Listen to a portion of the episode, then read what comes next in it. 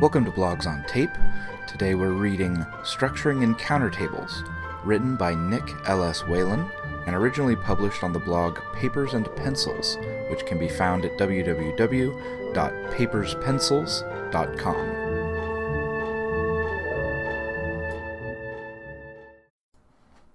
A couple weeks back, I shared how I handle factions in my Orwa campaign.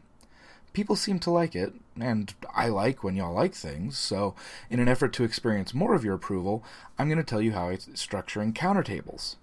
Uh, once again, I don't think I've got anything particularly revolutionary on my hands here.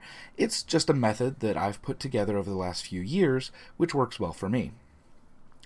First of all, all my encounter tables are 2d6 tables. The bell curve allows me to define some encounters as more or less frequent than others. The most frequent encounters can be a little mundane, and I'll use those to create a sense of place for the players. More on that later. Uh, the less frequent encounters can be the zanier stuff that I love to include, but which would end up making the game feel disjointed if it was omnipresent.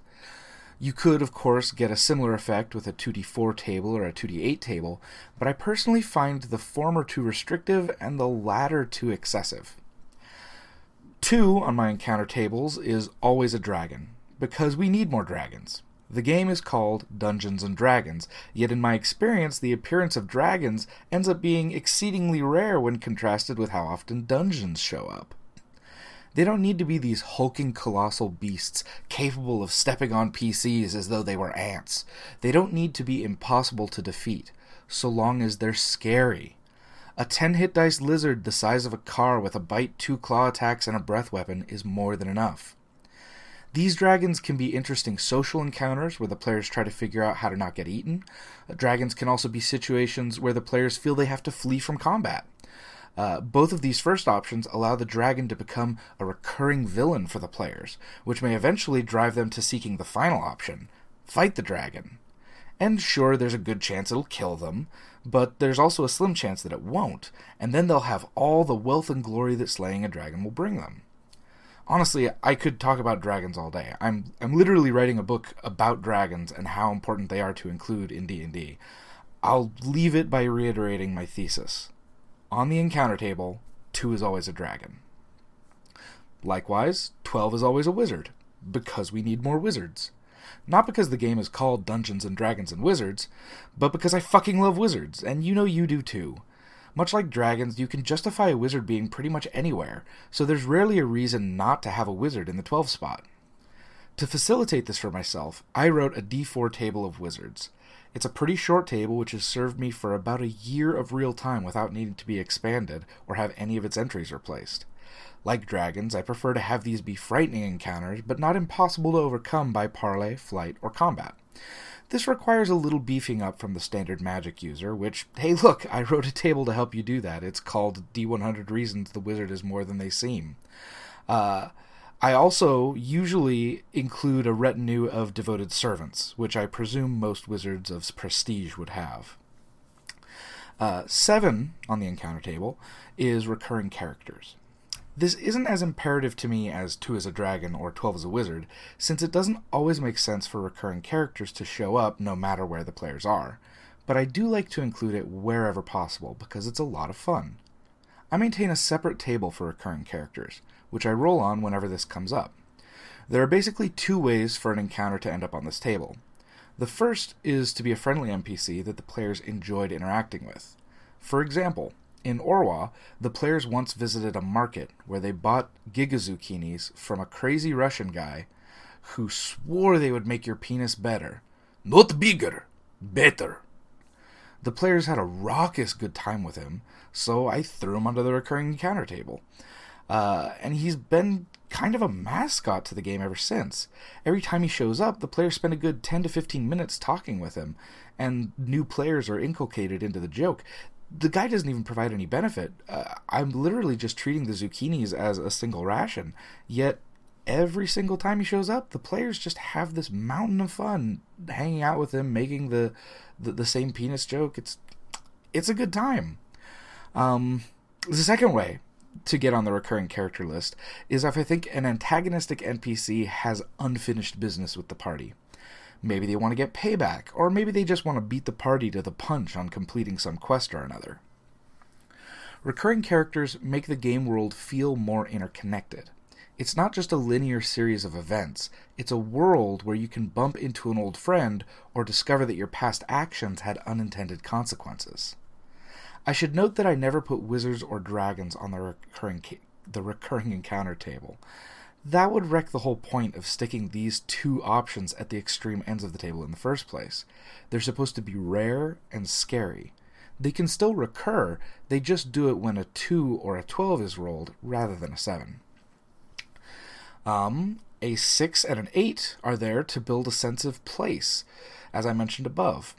When put together, these two results have a greater chance of coming up than any single result on the table. So if you stick encounters that are emblematic of the environment the players are in, in those two slots, it will make them feel more concrete and meaningful for the players. Uh, which brings me back to Orwa's factions. Each of Orwa's factions controls a territory, and each territory has its own encounter table. So when the players are in Fighting Mongoose territory, the encounter would be rolled from the Fighting Mongoose encounter table, but if they crossed over into another territory, encounters would be rolled on that territory's encounter table. Uh, to create a sense of place, I want a good number of encounters on each table to remind the players of what territory they're in. So, an outsider territory, 6 and 8 might both be 2d6 outsiders. I might vary it up a bit by having 6 be 2d6 outsiders on foot without urgent business, while 8 is 2d6 outsiders on mounts who have a serious purpose, but either way, 6 and 8 are usually pretty mundane. It feels boring to write, almost kind of like you're cheating a little bit, but in play, it's nice to have a little contrast with the weirder stuff that the players might encounter. So, with 2, 12, 7, 6, and 8 all assigned, that leaves a mere 6 free spaces that I have to get creative with. And while all of the above are meant to be infinitely repeatable, I like to make these remaining 6 spaces specific enough that they'll have to be restocked if the players kill them. I also like to divide them roughly 50 50 between weird encounters that support the sense of place and weird encounters that are just plain weird. Uh, I feel like I don't need to explain weird encounters that are just plain weird. It's literally, literally whatever crazy shit you can come up with. But what is a weird encounter that creates a sense of place? Here's some examples. The rulers beneath the black are religious fanatics.